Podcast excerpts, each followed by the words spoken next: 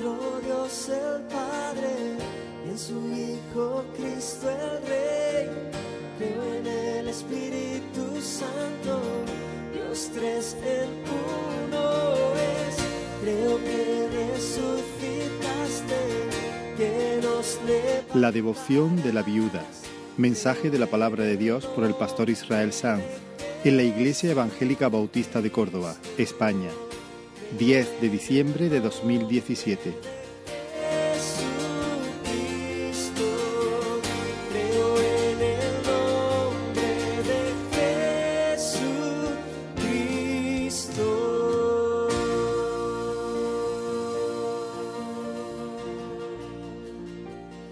En el Evangelio de Marcos, capítulo 12, seguimos con nuestra serie que hemos titulado Rey Salvador. Y hoy el Señor nos propone la porción de Marcos capítulo 12, versículos del 41 al 44. Marcos 12, 41 en adelante. Y dice la palabra del Señor, estando Jesús sentado delante del arca de la ofrenda, miraba cómo el pueblo echaba dinero en el arca, y muchos ricos echaban mucho. Y vio una viuda pobre y echó dos blancas, o sea, un cuadrante. Entonces, llamando a sus discípulos, les dijo, de cierto os digo que esta viuda pobre echó más que todos los que han echado en el arca, porque todos han echado de lo que les sobra, pero esta de su pobreza echó todo lo que tenía, todo su sustento. Hasta ahí la lectura de la palabra del Señor. Hay un dar, hermanos, que en realidad no es dar. Desde luego uno se desprende de algo, uno entrega algo, pero únicamente lo hace con miras a obtener algo mejor. Es decir, es una compra, es una inversión interesada, es un intercambio que persigue un beneficio personal. ¿Me sigue? Yo voy, pongo en el mostrador unas monedas y me voy a mi casa con un cartón de huevo y con una bolsa de fruta. He dado, bueno, he comprado, más bien. He hecho un intercambio, he hecho una inversión interesada. Yo quería huevos y fruta, puse unas monedas y me los llevé. ¿Recuerdas, por ejemplo, a Ananías y Zafira en la iglesia primera en Hechos, en Jerusalén? Ellos venden su propiedad y dan parte del dinero recaudado por la venta, la ponen a los pies de los apóstoles. Pero en realidad ellos no están dando en absoluto. Ellos están comprando una reputación, porque ellos quieren que todos piensen que ellos, Ananías y Zafira, son tan generosos como Bernabé, por ejemplo, o como otros que estaban haciendo lo mismo. Ellos están persiguiendo eh, fama personal, ese, ese beneficio personal de ser tenidos por gente generosa. Quieren aplausos, quieren admiración, quieren piropos y sacrifican parte de su hacienda para conseguir eso. Eso no es dar, eso es invertir en la propia fama, eso es comprar la alabanza de los hombres, eso es pagar el precio por la admiración. Y hay personas que dan, entre comillas, de esa manera, o a veces todos nosotros hemos podido dar de esa manera. Después de entregar las monedas o el tiempo o las fuerzas de prestar el servicio, todavía no se ha empezado a dar. ¿Por qué? Porque el alma sigue ensimismada. Seguimos centrados en nosotros mismos, en nuestro propio beneficio. El ego es el rey. El interés personal es el norte hacia el que siempre se dirige la brújula, la aguja. ¿Qué me dices de ti? ¿Qué te motiva? ¿Qué es lo que buscas cuando das? Hay personas que dan mucho, y pongo ese dan entre comillas, pero están constantemente amargadas, frustradas, porque las personas no lo valoran, no se dan cuenta, no lo aprecian, no lo reconocen. Y hay un malestar constante sobre su alma, porque después de dar tanto, nadie se lo reconoce. Esas personas deberían preguntarse por qué doy lo que doy De hecho, una mejor pregunta, ¿estoy dando o procuro comprar?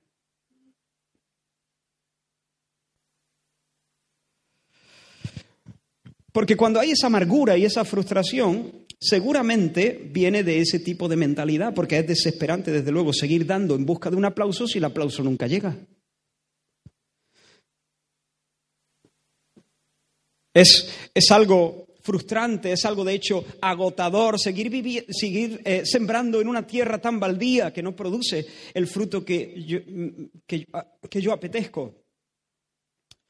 Por otra parte, hermanos, hay un dar que es un dar formal, un dar religioso, llamémoslo así. No sé si es la mejor expresión, pero un dar religioso es un dar que también carece de valor a los ojos de Dios. Porque es un mero cumplir.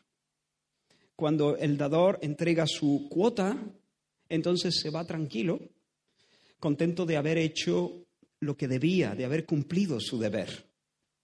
Ahora, consideremos la, escena que Marcos nos describe.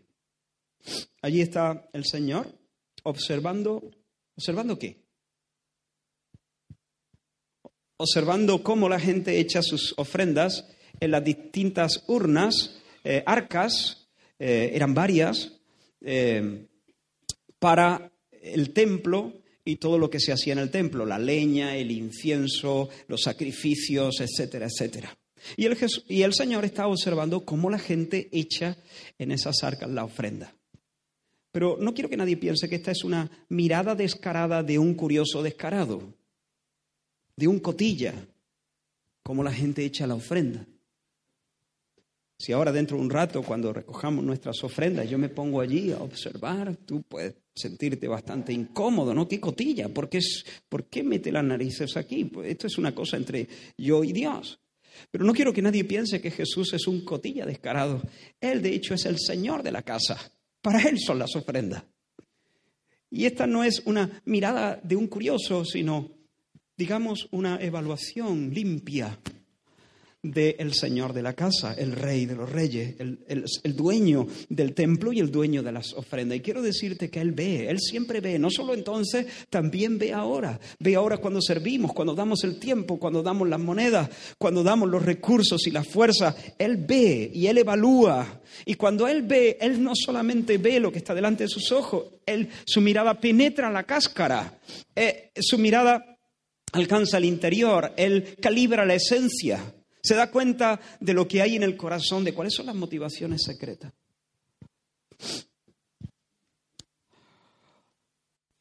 Ahora, Él se fija en lo que das, Él se fija en lo que te quedas, Él se fija en lo que valoras. ¿Qué es lo que tú valoras a la luz de esas ofrendas que das? Ahora, piensa en los ricos de este pasaje. Dice, el, dice Marcos, también lo dice Lucas, que ellos daban mucho dinero, grandes cantidades. Y sin embargo, en la balanza de Dios sus ofrendas no pesan mucho. ¿Por qué esas grandes cantidades que los ricos están poniendo en, en el arca no tienen apenas valor a los ojos de Dios? Pues está muy claro, porque para aquellos que las entregan, también carecen de valor. Los ricos no aprecian demasiado lo que están poniendo allí. ¿Por qué? Porque dan de lo que les sobra. Ellos no han tenido que cambiar el ritmo de su vida para dar eso. De su riqueza, ellos dan lo que les sobra. Dan mucho, sí. Es decir, hay una cantidad considerable de dinero. Pero para dar eso, ellos no han tenido que moverse de su tren de vida. Ellos se han asegurado el mantenimiento de sus mansiones, sus lujos, sus fiestas, sus vacaciones y todo lo que ellos han, eh, tienen a su alrededor. Y después, entonces, como todavía tienen mucho dinero, entonces pueden poner grandes sumas de dinero en las arcas de las ofrendas. Pero realmente, como digo, no se tienen que privar de nada para dar esas ofrendas para el templo. No renuncian a nada. Colaboran con lo que les sobra. Y yo creo que este es el dar religioso. Han cumplido, le han dado un buen achuchón al templo y sin embargo no han adorado a Dios en lo absoluto, no conocen lo que es la adoración.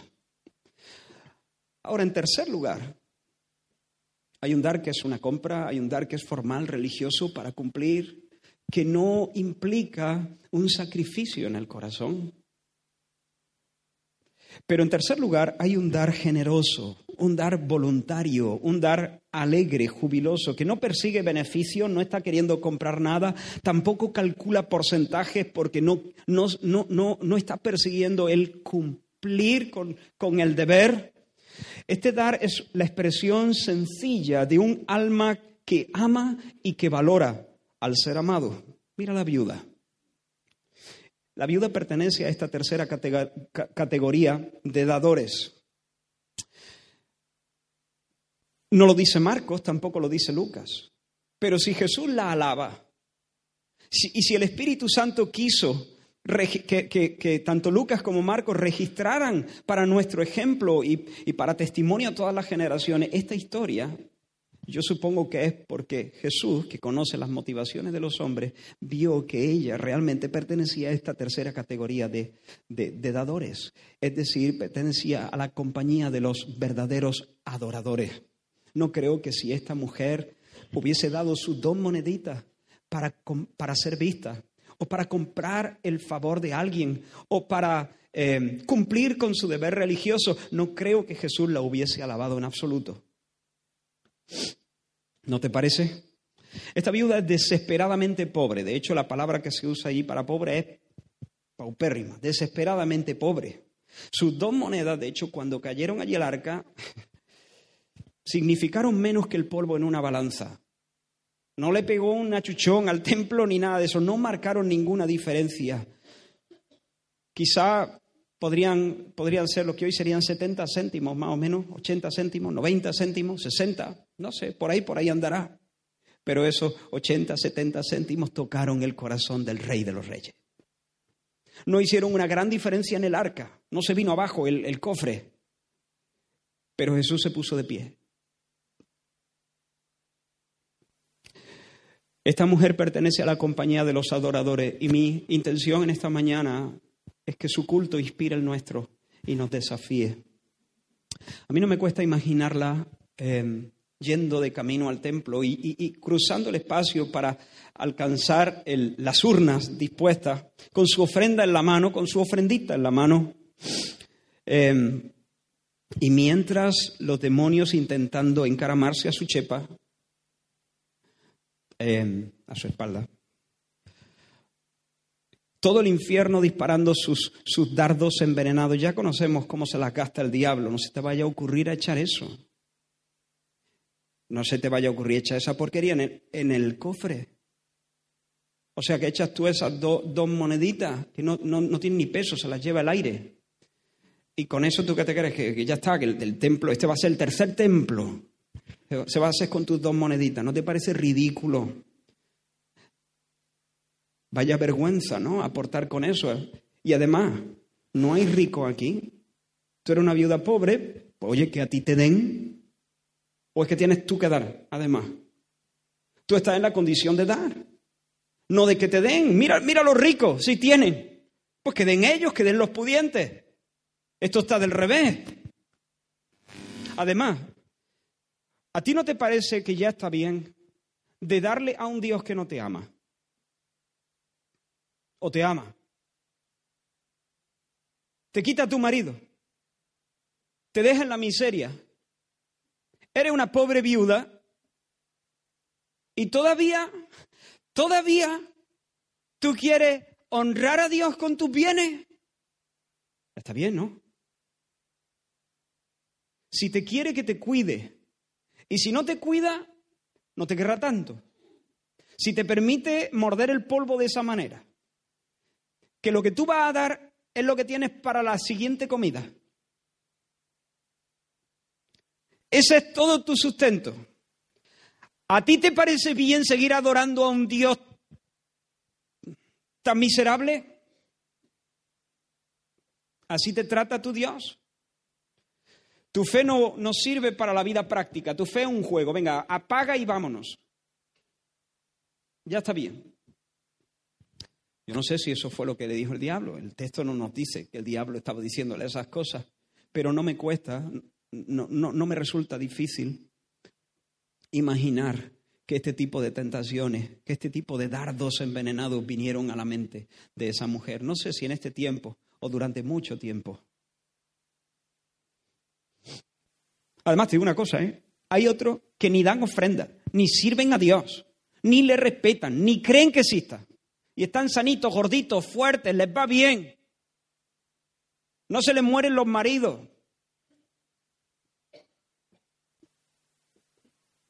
Así que aquí tenemos una mujer en apuros, caminando en un valle bien incómodo, pero hermano, lejos de estar molesta con Dios, lejos de estar resentida con Dios. Ya le vale a Dios, ya le vale. Lejos de eso, lejos de estar amargada por sus circunstancias, se acerca para dar la ofrenda. Y mientras el diablo intenta comer la oreja, ella allí, en línea recta, como una flecha disparada al blanco. No existen más motivos, solo a ti.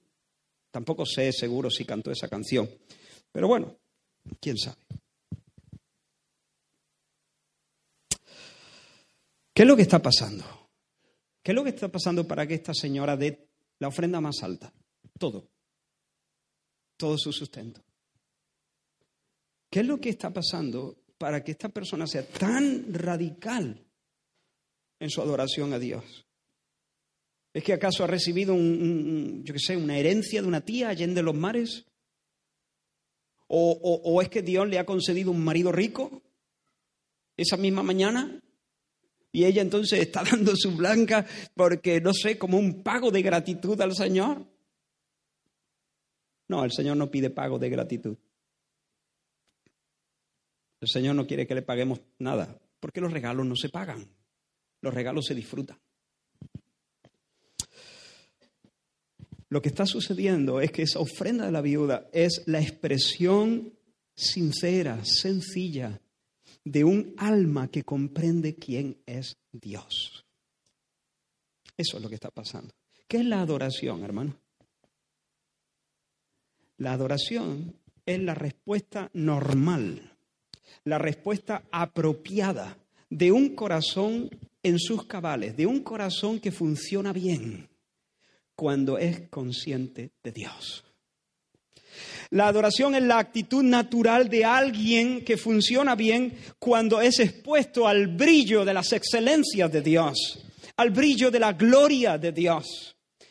La adoración es lo que hace el alma sana cuando percibe de alguna manera la realidad de Dios.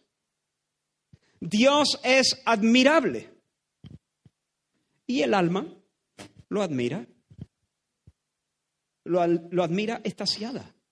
El alma siente que se expande delante de la hermosura de Dios y admira sencillamente.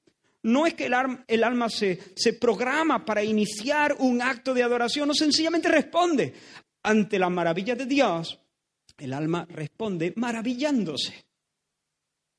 Dios es temible en majestad. Y el alma, cuando es consciente de la majestad de Dios, se postra reverente, llena de asombro y de respeto. Dios es bueno y amable. Y el alma se acerca amando y confiada porque Dios es bueno y amable. Dios es un Salvador fuerte, Él es un refugio inexpugnable y el alma corre para refugiarse bajo sus alas, bajo su abrazo, bajo su amparo. De repente es consciente de que Dios es torre fuerte y el alma, ¿qué hace? Va corriendo a refugiarse a esa torre fuerte. Esa es la adoración. Dios es santo y el alma no se puede contener canta la hermosura de su santidad y siente rechazo hacia toda mancha moral, hacia todo lo que es torcido y contrario a la santidad. Dios es el manantial de vida y el corazón se alegra profundamente al saberse totalmente dependiente de Dios. Dios se alegra con su pueblo como un novio se alegra con su novia. Y el alma danza de gozo porque se sabe amada por el más hermoso de los hijos de los hombres. La pólvora, hermanos, si no se ha echado a perder, en contacto con el fuego, ¿qué hace?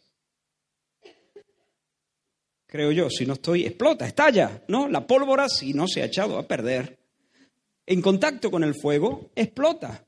Bueno, pues el alma, si funciona bien, si no se ha echado a perder, en contacto con Dios, adora. Dos puntos. Confía, celebra, respeta, confiesa, se maravilla, se encoge, se expande, se descentra, se entrega, se rinde, se da con alegría. Adoración. Es la respuesta normal de un alma que funciona cuando está consciente de la presencia majestuosa de Dios. Si tú le quitas la ofrenda al adorador, le cortas el rollo. Perdonadme esta frase un poco chungo, pero es para, no sé, para que se entienda lo mejor posible y todos me entiendan. Si tú le quitas la ofrenda de, al adorador, lo limitas, lo, lo, estorbas. En ocasiones, mientras voy, he, ido conduciendo, al torcer la curva, alguna curva, siempre recuerdo cuando voy a Priego, por ejemplo, hay un cambio de rasante y de repente se ve eh, el perfil de las montañas y se ve eh, el valle y las montañas.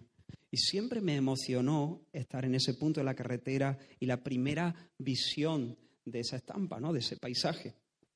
Pero en, en algún momento, cuando he estado conduciendo cerca de, la, eh, por la costa, de repente te encuentras delante con el mar de azul intenso o con algún paisaje de montañas que se recortan en el eh, color rosado del amanecer o algo así.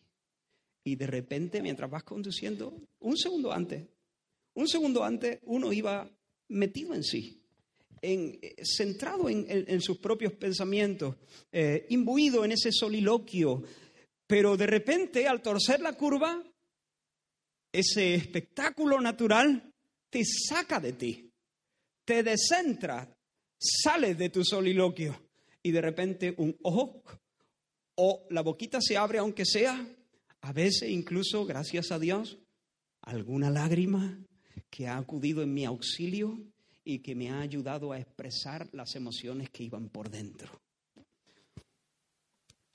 No me prives de la lágrima, me ayuda. No me tapones esa vía. Déjame que exprese con libertad la emoción que hay dentro que siento. Ese, ese ver el paisaje de repente y decir, ¿cómo se diría? Qué cheto. No, eso, eso para el paisaje no, ¿no? Qué pasada, qué espectáculo, qué maravilla, qué cosa. Ahora, ¿qué es lo que ocurre cuando el alma es llevada torciendo la curva para toparse con una fresca visión de la hermosura, de la gloria, de la magnificencia, de la supremacía, de la bondad, de la misericordia, de la paciencia de Dios, el creador de los mares y de las montañas. ¿Qué sucede entonces? Nos descentramos, salimos de nuestros diálogos internos, nos abrimos a un placer más grande, nos, nos expandimos y cuando nos, el alma se nos expande, se nos abren las manos y los bolsillos. Sí. Y todo, ¿eh? No solo los bolsillos, todo.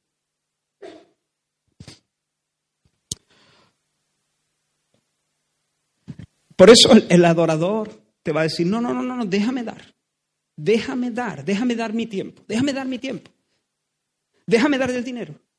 Déjame, dar el canto. Déjame dar estas palabras. Con todo yo alabaré al Señor. Déjame dar. No me limite, no me corte el rollo. Porque tengo prendado el corazón en el Dios maravilloso. Y cuando doy, aumenta mis placeres. Cuando el dar es la expresión verdadera de verdadera adoración. Dar acrecienta los placeres, los intensifica. Así que al adorador déjale que cante, déjale que dé, déjale que confiese, déjale que hable, déjale que se postre con reverencia. Déjale que guarde silencio. Déjale, déjale que grite, estaciado. Porque cuando su alma está embargada de sentimientos piadosos, de convicciones fervientes que hierven por dentro, necesita caminos para expresarse. Necesita maneras. Necesita, necesita, aquello está hirviendo, ¿entiendes? Necesita caminos para mostrar su alegría, su asombro, su respeto, su amor, la valoración que hace del ser amado. Quiero leeros un texto donde eh, que, aparece en el primer libro de las Crónicas, capítulo 29. Son palabras de David. Yo, dijo el rey David, después de que el pueblo había reunido una buena cantidad de dinero y de recursos para edificar el templo, que luego Salomón edificaría, dice, yo con todas mis fuerzas he preparado para la casa de mi Dios oro, plata, bronce, hierro y madera, y toda clase de piedras preciosas. Estoy saltando algunas frases, porque el texto es un poco largo. Y piedras de mármol en abundancia. Además de esto, escucha, por cuanto tengo mi afecto en la casa de mi Dios, ¿por cuanto qué? Por cuanto tengo mi afecto en la casa de mi Dios, yo guardo en mi tesoro particular oro y plata, que además de todas estas cosas que he preparado para la casa del santuario, he dado para la casa de mi Dios. ¿Y quién quiere hacer hoy ofrenda voluntaria a Jehová? Y dice la escritura que entonces los jefes de familia y los príncipes de las tribus de Israel ofrecieron voluntariamente. Y todo el que tenía piedras preciosas las dio para el tesoro de la casa de Jehová. Y se alegró el pueblo por haber contribuido voluntariamente, porque de todo corazón ofrecieron a Jehová voluntariamente. Y dijo David, bendito seas tú, oh Señor Dios de Israel, nuestro Padre, desde el siglo y hasta el siglo. Tuya es, oh Señor, la magnificencia y el poder, la gloria, la victoria y el honor, porque todas las cosas que están en los cielos y en la tierra son tuyas. Tuyo, oh Jehová, es el reino y tú eres excelso sobre todo. Las riquezas y la gloria proceden de ti y tú dominas sobre todo. En tu mano está la fuerza y el poder. Y en tu mano el hacer grande y el dar poder a todos. Ahora pues, Dios nuestro, nosotros alabamos y loamos tu glorioso nombre, porque ¿quién soy yo y quién es mi pueblo para que pudiésemos ofrecer voluntariamente cosas semejantes? Pues todo es tuyo y de lo recibido de tu mano te damos. Hermanos, esto que vive David y el pueblo no es un dar para cumplir, es una cálida expresión de un amor sincero no les prives de este honor. Tú dile a David, oye, ya está, ya hay bastantes cosas. Ya has puesto tú del tesoro de, la casa real, has puesto ya un montón de cosas, ya la gente ha dado, hay recursos suficientes, no es necesario, David, que tú des de tu bolsillo particular.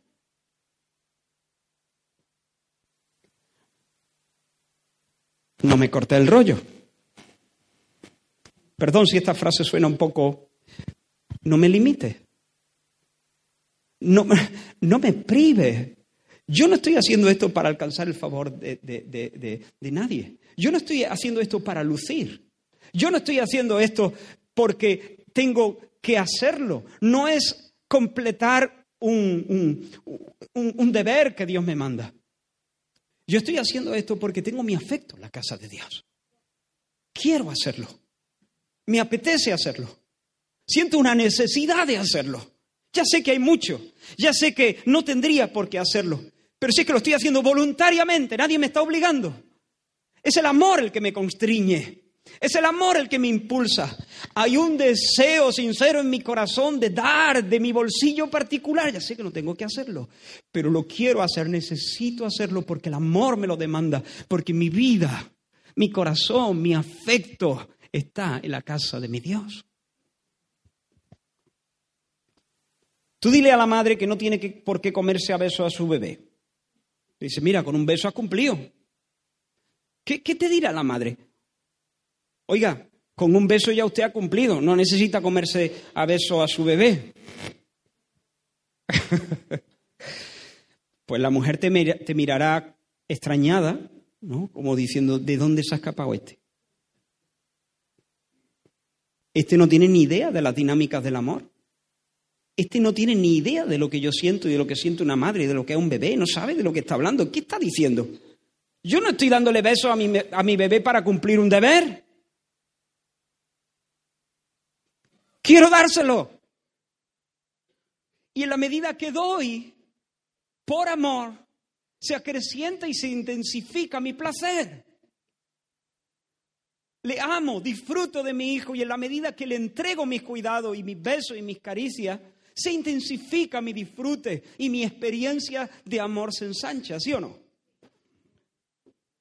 Mira a la viuda de nuevo. ¿Por qué lo dio todo? ¿Por qué lo dio todo? De nuevo reconozco que el pasaje no habla de motivaciones. No nos dice que las motivaciones de ellas fuesen puras. Alguien pudiera decir, bueno, Israel, cómo sabes tú que sus motivaciones eran puras? Si Marcos no lo dice, Lucas tampoco.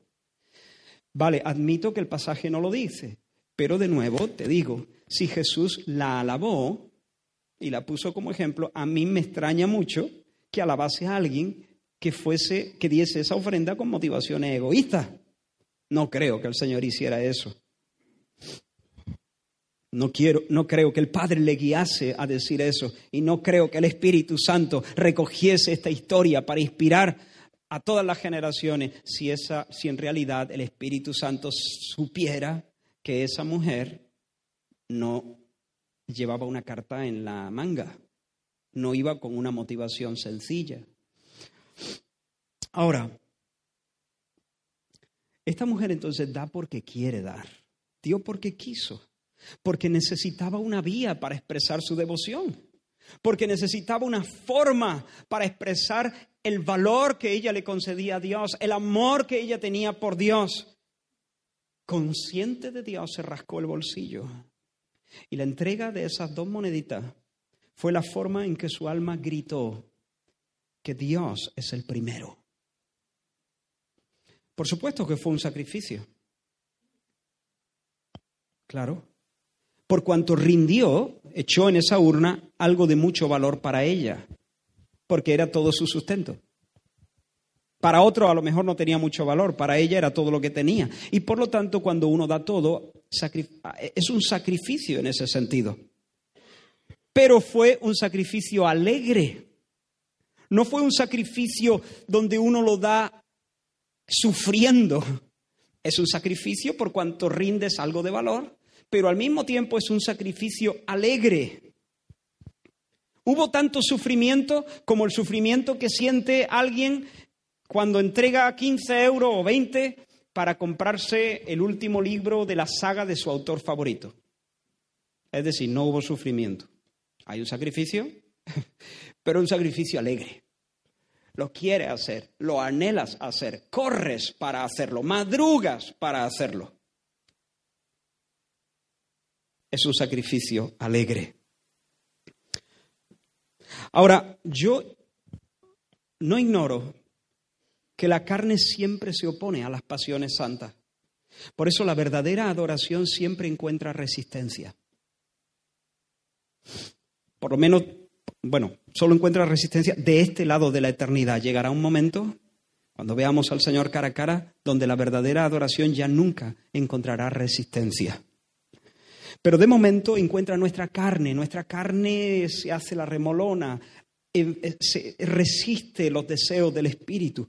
Pero aunque em, experimentamos esa tensión, aunque el verdadero adorador siente que su carne resiste, en el fondo, en el fondo, el adorador quiere dar.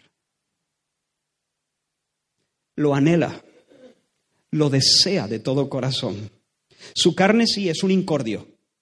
Debe resistirla, debe combatirla, debe mortificarla, pero su alma encuentra verdadero placer en entregarse con todo a Dios, quien es digno de recibir gloria y alabanza y fama y honor y el reino y la admiración, el aplauso y todo lo demás. Mira la viuda, pone allí sus dos monedillas, 70 céntimos clink, clink, caen en el arca. O a lo mejor ni sonó, porque los ricos habían echado su fajo y cayó sobre blando. Y yo sé que no iban con fajo, eran monedas. Pero, pero cuando sus monedas caen, el Señor se pone de puntilla. Y el Señor dice que llamó a sus discípulos. ¿Lo has visto? Dice que los llamó. Yo me lo imagino el Señor emocionado ahí. No creo que el Señor estuviese allí medio aburrido, indiferente, sino el, el Señor de repente ve a la viuda. ¡Ey, Pedro! Pedro, Mateo, Juan, vení, vení. ¿Habéis visto eso? ¿Habéis visto? ¿Habéis visto eso? ¿Habéis visto a la viuda? ¿Qué viuda? No, aquella viuda. ¿La habéis visto? ¿Habéis visto lo que ha hecho? ¿Te has dado cuenta?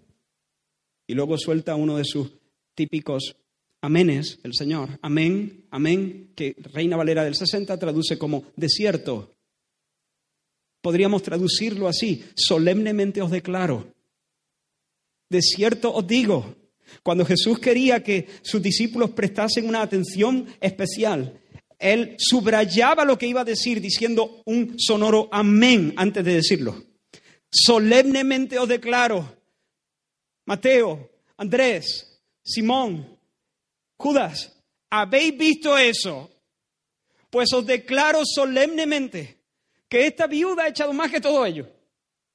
Porque esta viuda echó todo lo que tenía, todo su sustento. Si quiere comer esta noche, el cielo le tendrá que arrimar algo, porque lo ha puesto todo.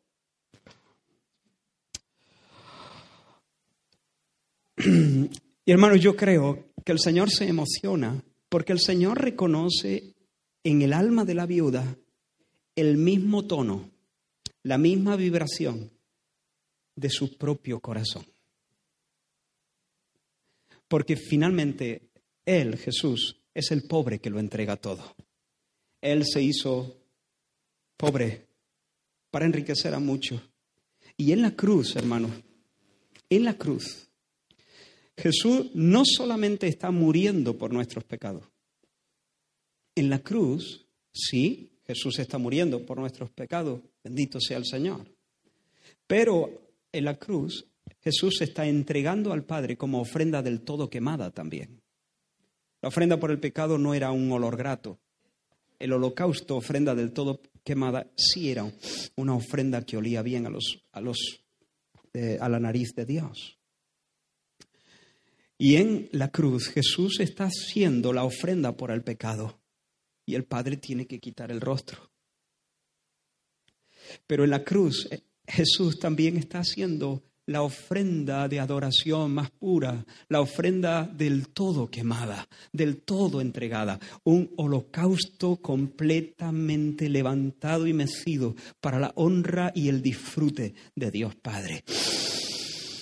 ¿Y Dios puede oler aquello? Oh, huele a hijo. Oh, maravilloso. Esta adoración me agrada. Y cuando esa viuda recorre el espacio, se acerca a la urna y echa sus moneditas, clink, clink. Uf, huele a hijo. Es, yo creo que Jesús nota, claro, no en el mismo nivel, no en el mismo nivel, pero percibe que hay algo similar. Ese es el tono de los verdaderos adoradores hay una conexión. Jesús entiende. Esa ofrenda huele a hijo. Porque no es una ofrenda que quiere comprar nada. No es un rito frío para hacer los deberes. Es un gesto sincero para buscar la sonrisa de Dios, la gloria de Dios.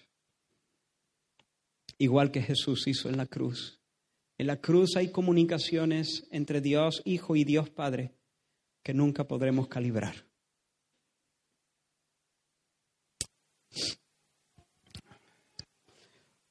Ahora, el que no da, hermanos, el que no vive dando, el que no da, el que no adora, el que vive ignorando a Dios, no sé si, si aquí habrá alguien así.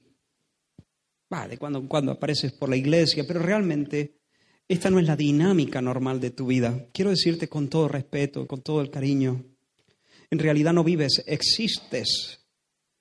Y existes de una manera, digamos, por debajo de lo normal. Por debajo de lo que Dios ha diseñado para nosotros, porque hemos sido diseñados para ser adoradores. Y como por naturaleza nosotros llevamos el chip de ser adoradores, como por naturaleza somos adoradores, el que no vive adorando a Dios termina adorando cualquier cosa. La pregunta no es, ¿esta persona adora? Esa no es la pregunta. La pregunta es, ¿a quién adora esta persona? Porque cada persona en este lugar es un adorador y cada persona en este momento está adorando a algo. Tu corazón está inclinado hacia algo. Ya sea a Dios o a Messi o a Cristiano Ronaldo o a las patatas fritas o al trabajo, a la fama, a la música, al deporte, a la salud, a tu esposa, a tu madre, a tu hijo, porque no podemos escapar de esa realidad, somos adoradores.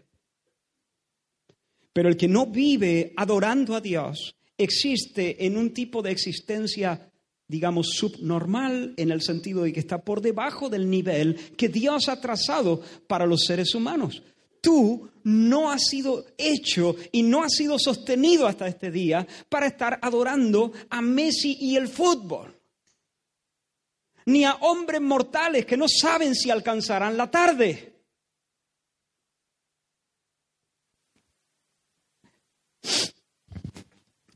Ahora, si damos como religiosos, si damos para cumplir, todavía no hemos conocido la libertad y el placer de la adoración.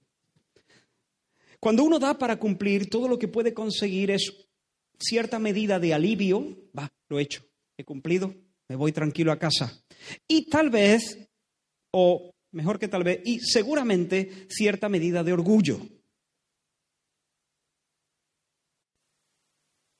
He cumplido. Pero nunca obtendrá placer.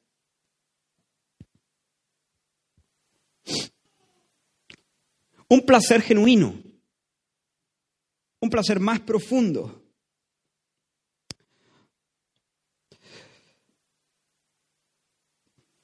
¿Por qué? Porque es un deber. Porque esa obra que él tiene que hacer es una carga. Es una persona, la persona que da por cumplir es una persona que baila pero no oye la música. Hacerlo lo hace, pero no lo disfruta. Nunca, nunca entiende finalmente a las personas que aseguran que Jesús decía la verdad cuando dijo que su yugo era fácil.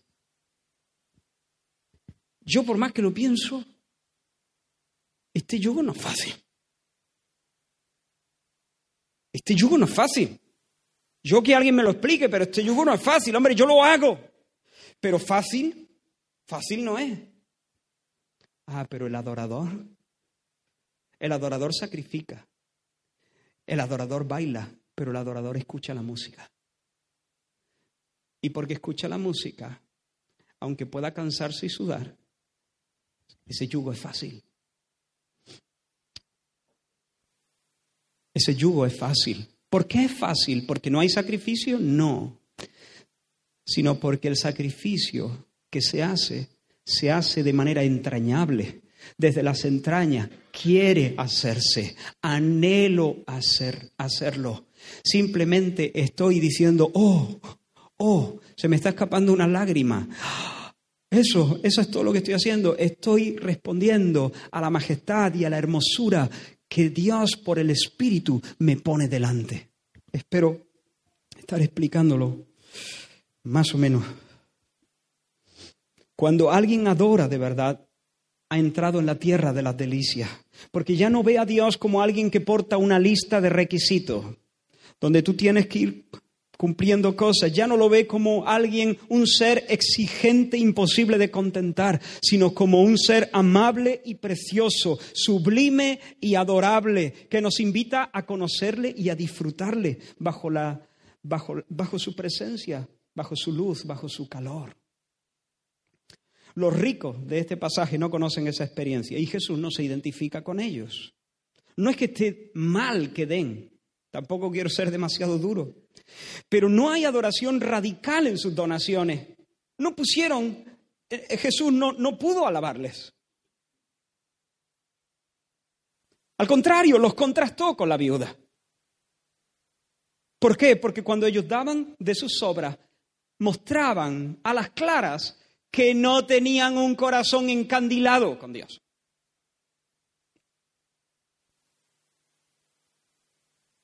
Mira, si yo sé que tú estás pasando una necesidad, ¿no? Y, y yo me acerco a ti y te digo, mira, quiero manifestarte mi aprecio, mi cariño, estoy contigo. Y luego te doy una moneda de dos céntimos. Si tú no me la tiras a la cara es por prudencia y por respeto. Pero yo estoy seguro de lo que vas a pensar. Va a pensar, mejor no me hubieras dado nada. Tú no me das nada, oras por mí y ya está. Pero te acercas arma la traca, hace sonar el redoble y me da dos céntimos. Hombre, si, yo, si, si eso es todo lo que yo tuviera, entonces sería diferente. Pero teniendo lo que tengo, dos céntimos, tú me das dos céntimos. Esto es una declaración de que te importo bien poco. Esto es algo casi humillante.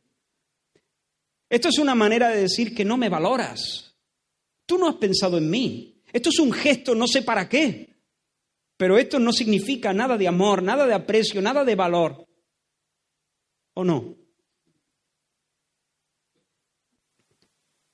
Cuando los ricos pusieron esas sumas de dinero, Jesús no vio nada de aprecio, nada de, valor, nada de adoración allí. Para ellos estaban dando lo que les sobraba después de asegurarse su tren de vida. Pero cuando la viuda puso aquella top blanca, el corazón del Señor se marcó un baile.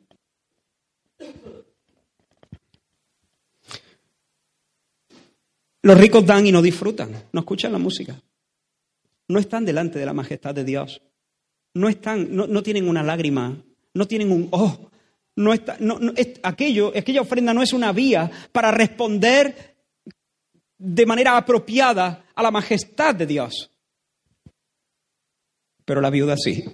La viuda se acerca, baila y escucha la música, igual que David. David el rey dijo, yo no tomaré para Jehová lo que es tuyo, le dijo a Ornán, porque Ornán le quería regalar la heredad para que David construyese un altar e invocase el nombre de Dios allí. Y Ornán le dijo, no, no, mi rey, quédatela, quédatela, te la, te la regalo, te la regalo para ti. Y David le dijo, no, no, no, no, no, no, esta te la tengo que comprar por su precio. Si fuera para mí, a lo mejor te aceptaba el regalo. Pero es que es para Dios. Y como es para Dios, yo no le quiero dar un regalo a Dios que me lo han regalado. Lo compro yo, porque no daré a mi Dios nada que no me cueste a mí. Para que cuando yo se lo ponga en las manos a Dios, eso vaya llevando, portando mi corazón.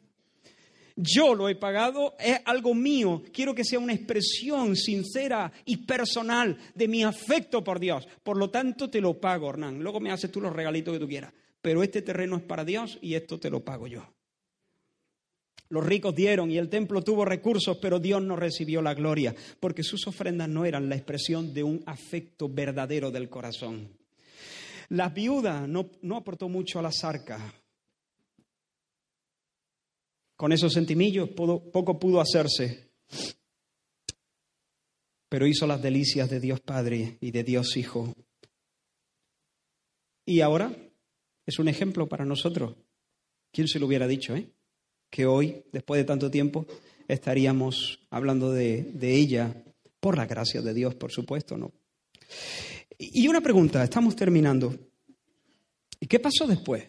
¿Qué pasó después de que esta viuda adoró al Señor de una manera tan radical. ¿Qué hizo el cielo en respuesta? ¿Le dio un marido? Ahora sí, ¿no? Ahora lo que toca, ¿no? ¿Le dio un marido? ¿Hizo que el aceite de su tinaja no escasease nunca más? Bueno, Dios puede hacer que ese tipo de cosas sucedan. Lo ha hecho muchas veces, ¿no? Le dio un marido a Ruth, hizo que la tinaja no escasease eh, en, la casa de la viuda de, Sarepta. Pero tal vez la mujer siguió viviendo con pocos recursos, con una dieta muy sobria, sin poder darse los caprichitos, ningún caprichito. Pero eso sí, arrimando y dándole a Dios la crema de su vida, lo mejor de su vida, para la gloria de Dios y la enseñanza de los ángeles. Porque los ángeles están pre- aprendiendo preciosas lecciones al mirar cómo Dios trata con su pueblo. Dios toma uno y lo hace rico. Le da el poder de hacer riqueza. ¿De dónde viene eso? ¿Del diablo? No, viene de Dios. Eh, Dios es el que da la sabiduría y la habilidad y el poder para hacer la riqueza. Dios toma a uno de sus hijos y le da. ¿Para qué? Para lucirse. Para mostrarse como el Dios generoso que es capaz de, de, de bendecir y hacer prosperar a una familia o uno de sus hijos. Y además es capaz de pastorearle de tal manera que nunca se enamore de los euros, sino que siga enamorado de él. Y sin embargo al vecino lo deja vivir al día. ¿A ti te parece eso justo? Pues claro, lo que Dios hace está es justo, por definición. Claro que es justo. ¿Por qué? Porque ahora Dios coge a- al vecino y le deja vivir al día con sus dos blancas. ¿Para qué? Para lucirse.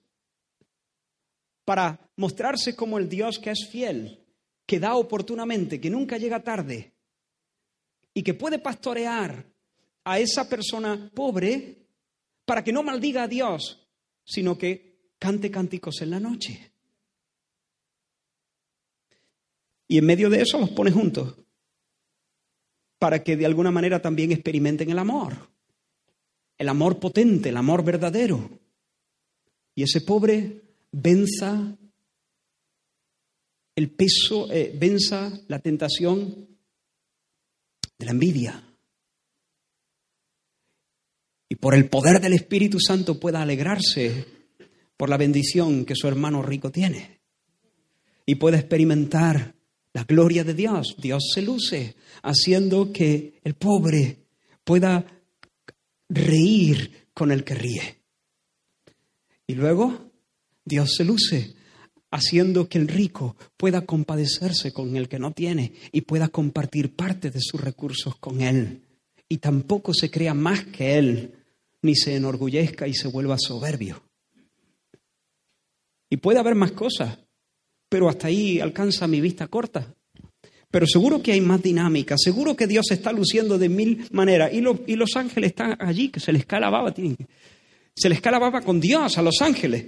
Dice que para que la multiforme sabiduría de Dios sea ahora dada a conocer por medio de la iglesia a los ángeles, a las potencias de los cielos, a los ángeles. Dios tiene un aula que es este universo, tiene unos alumnos allí, que son los ángeles, tiene una lección, la multiforme sabiduría de Dios, y tiene un recurso que Dios usa para enseñarle a los ángeles cuán hermosa y multiforme es su sabiduría. Y en sus tratos con sus hijos, Él se muestra glorioso.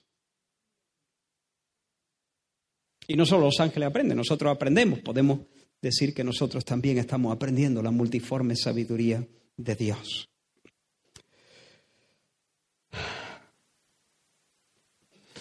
Dar es una gracia. Y no solo hablo de dinero en esta mañana, sino de dar en su sentido más amplio. Cuando Dios estipula que nosotros demos, que honremos a Dios con nuestros recursos, con nuestros bienes, Él nos concede la oportunidad de profundizar nuestra comunión con Él. Él nos ofrece la oportunidad de profundizar nuestra confianza y nuestro amor y de disfrutarle en una mayor medida. No me quites el dar, no me cortes el rollo. No, no, no, me, deje- no, no me dejes sin este camino. Aunque no hiciera falta, aunque ya está el vaso hasta el colmo, déjame que yo dé, que rebose. No es que se va a caer al suelo, igual, pero déjame que lo dé. No me corte el rollo. ¿Por qué? Porque cuando doy, Dios ha dispuesto que cuando doy dinero, fuerzas, tiempo, lo que sea, cuando doy, yo estoy reconociendo que Dios es la fuente de todo bien. Que si tengo, me vino de Él, que Él es el dueño y el dador de todas las cosas buenas, que yo no dependo del negocio, que yo no dependo de, de- de ningún... de- de- del mundo, que yo no dependo, yo dependo del dueño de todo, del dador generoso. Él es el que da semilla al que siembra y pan al que come. Dios es el que da semilla al que siembra y pan al que come. Por eso cuando nos sentamos a comer decimos gracias Dios. Porque en última instancia sabemos que tú eres el que da semilla al que siembra. Si tú no das semilla, no hay siembra. Y si tú no das el crecimiento, no hay pan. Pero no solo eso, cuando doy, estoy expresando además que no solamente todo lo bueno viene de lo alto, sino que también estoy confiado en Dios para la provisión que necesito esta tarde o mañana. Señor, lo que tengo ha venido de ti, pero lo que tendré también vendrá de ti. Esta tarde, al dar, como que me quedo con menos, esta viuda, en el caso de esta viuda, se queda sin nada, pero al dar estoy expresando que confío en ti. Confío en ti. Tú abres tu mano y nos colma de bien y nos colma de favores. Lo que hizo la viuda no es un suicidio, que nadie se equivoque. Oh, qué imprudente esta mujer, ¿no? Se podía haber guardado por lo menos una blanca. Tampoco hay que ser tan alocado. Hay que ser prudente. La Biblia habla de ahorrar. Bueno, tendría muchos matices. Pero hermano, yo no estoy diciendo que ahora tengamos que poner todo nuestro sueldo y nuestra casa y nuestro coche en la bandeja de la ofrenda. Pero no fue un suicidio lo que hizo esta mujer. Lo que hizo esta mujer es una declaración de que ella estaba completamente dependiente de Dios. Si iba a llegar a la noche o a la semana siguiente es porque ella sabía que dependía del cielo. En tercer lugar, al dar manifiesto que el Señor es más precioso que lo que pongo ahí en la urna. Que el dinero o que el tiempo, que el Señor es el tesoro de mi corazón.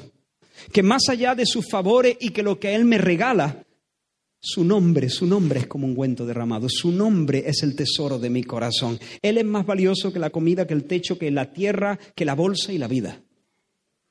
Y por último, al dar, tengo la oportunidad de manifestar mi afecto por la causa de Dios, tu plan, tu propósito, tu misión, tus cosas, tu casa, tu fama es más importante que mi casa. Es más importante que mis planes, es más importante que mi carrera, es más importante que mis proyectos. Tus proyectos son más importantes que los míos y los tengo en mi corazón. Una persona que no da, una persona que no está dispuesta a sacrificar algo de valor.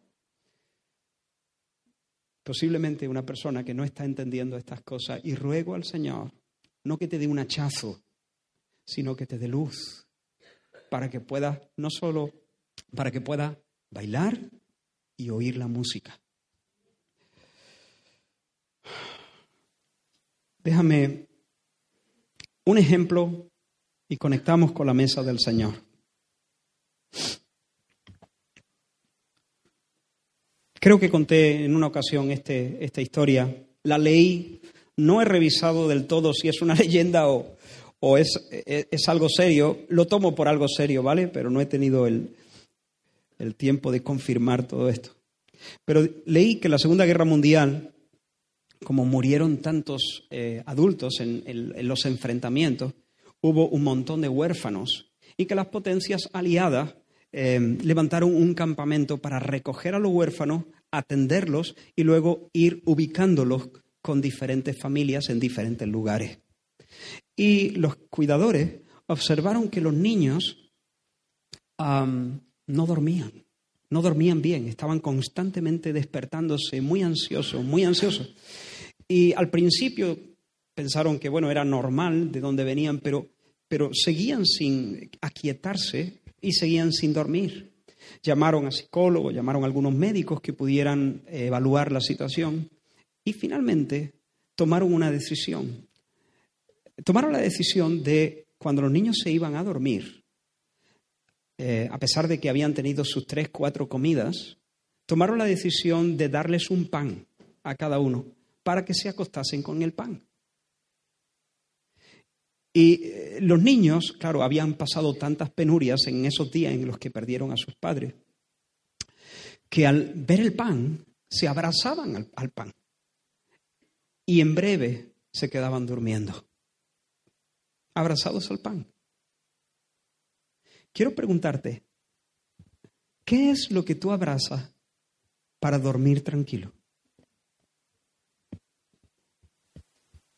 Relléname esta frase. En paz me acostaré y asimismo dormiré, porque solo tú, guion, me haces vivir confiado. ¿Solo tú qué? Sí, yo no estoy preguntando por la respuesta correcta. Ya, ya sé que es solo tú Jehová o solo tú Señor. Yo sé que el versículo dice eso. La pregunta es, ¿cómo rellenas tú la frase? ¿Necesitas ver solo tú mi cuenta por lo menos con 1.800 euros? ¿O un trabajo fijo? ¿O un informe médico favorable? ¿O la sonrisa y el cariño de toda mi familia? ¿O la popularidad en el instituto?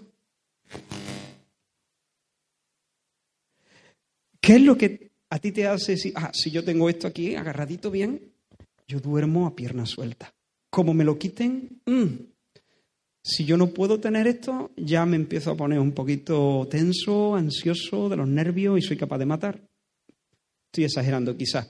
Pero bueno, entre esa, en esa horquilla hay muchas experiencias, ¿no?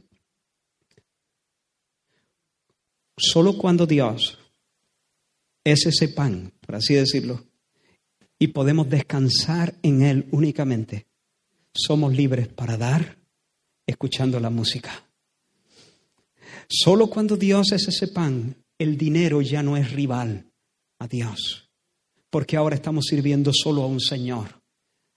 Obedecemos a uno y al otro lo menospreciamos. El dinero ya no se enseñorea de nosotros ni otras cosas. Déjame terminar doblando la curva. Quiero mostraros un paisaje más precioso que el mar y las montañas.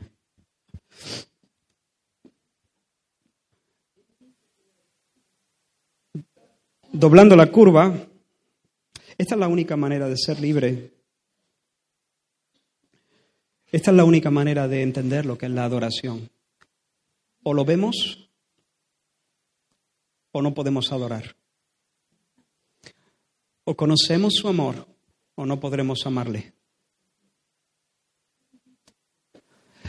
Si no lo vemos, si no experimentamos su amor, su perdón y la gloria de Cristo crucificado, Podemos bailar, pero nunca escuchar la música. Podemos cumplir, hacer como, como hacen todos los cristianos, pero nunca será un placer y el yugo nunca será fácil. Pero la cruz del Calvario, Jesús, que es Dios hecho hombre, verdadero Dios, verdadero hombre al mismo tiempo, vivió una vida perfecta, cumplió la ley a cabalidad y se entregó al Padre para recibir el castigo que nosotros merecíamos. Y allí el Padre lo destrozó. Fue el Padre. La cruz, como he dicho esta mañana en el funeral, es castigo de Dios. Eso es la cruz. Castigo de Dios castigo de Dios sobre el inocente, sobre el adorador puro. El adorador puro fue machacado para que el idólatra miserable fuese salvado. Y él derramó su sangre y él su cuerpo hasta el final en favor de los pecadores. Ningún otro paisaje es más hermoso que este aquí, aquí se reúne, aquí se concentra toda la belleza y toda la gloria de Dios. Pídele al Señor, déjame ver. Abre mis ojos, Señor, y miraré Abre mis ojos, Señor, ante el amor, amor puro, amor, amor, amor a ti, al pecador. Amor, no ganas de complicarte la vida, amor tierno, amor.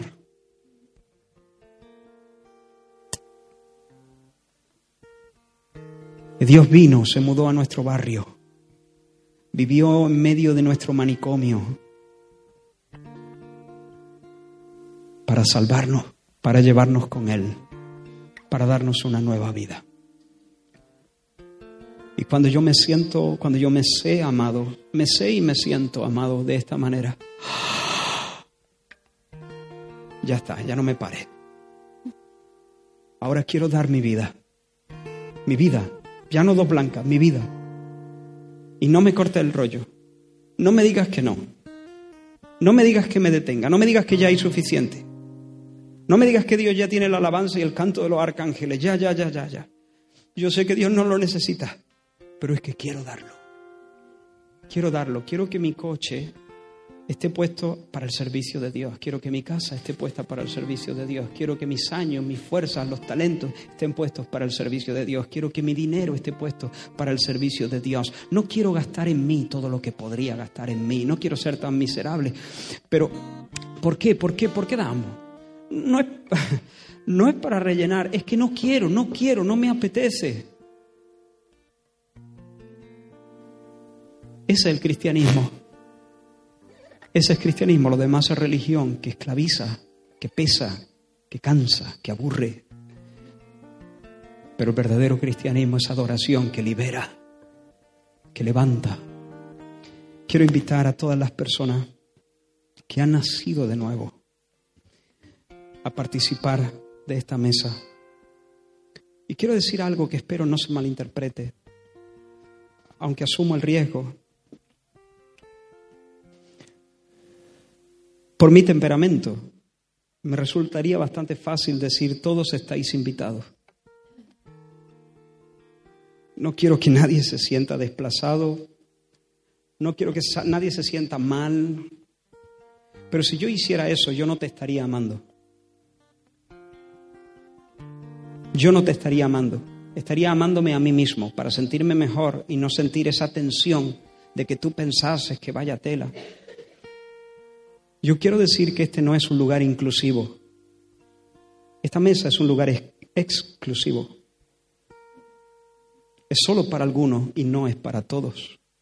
Si yo dijese todos bienvenidos, todos pueden participar de la sangre y del, de, los símbolos, perdón, de la sangre y del, y del cuerpo de Cristo, del, del mosto y del pan, yo te estaría engañando.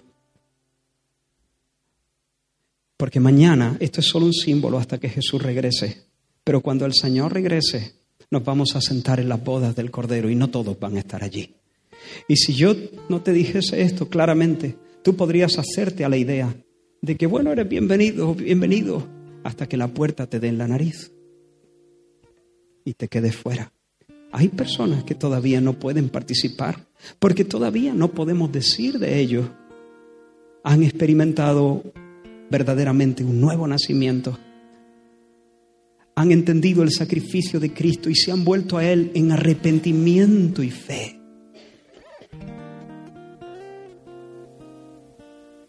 Y están, digamos, en el seno de una congregación local en la que se han bautizado y a la que rinden cuenta. Si no es así, y así están algunos de mis hijos, no los amo menos por decirle estas cosas a ellos. Simplemente les digo con todo el corazón que deben asegurarse, que se deben dar prisa, que no dejen que pasen los días. Elías, Damaris, ¿dónde está? Allí. Sin hacer las cosas de tal manera que podamos estar seguros, tú y nosotros, de que en las bodas estaremos juntos en la misma mesa. Fija tus ojos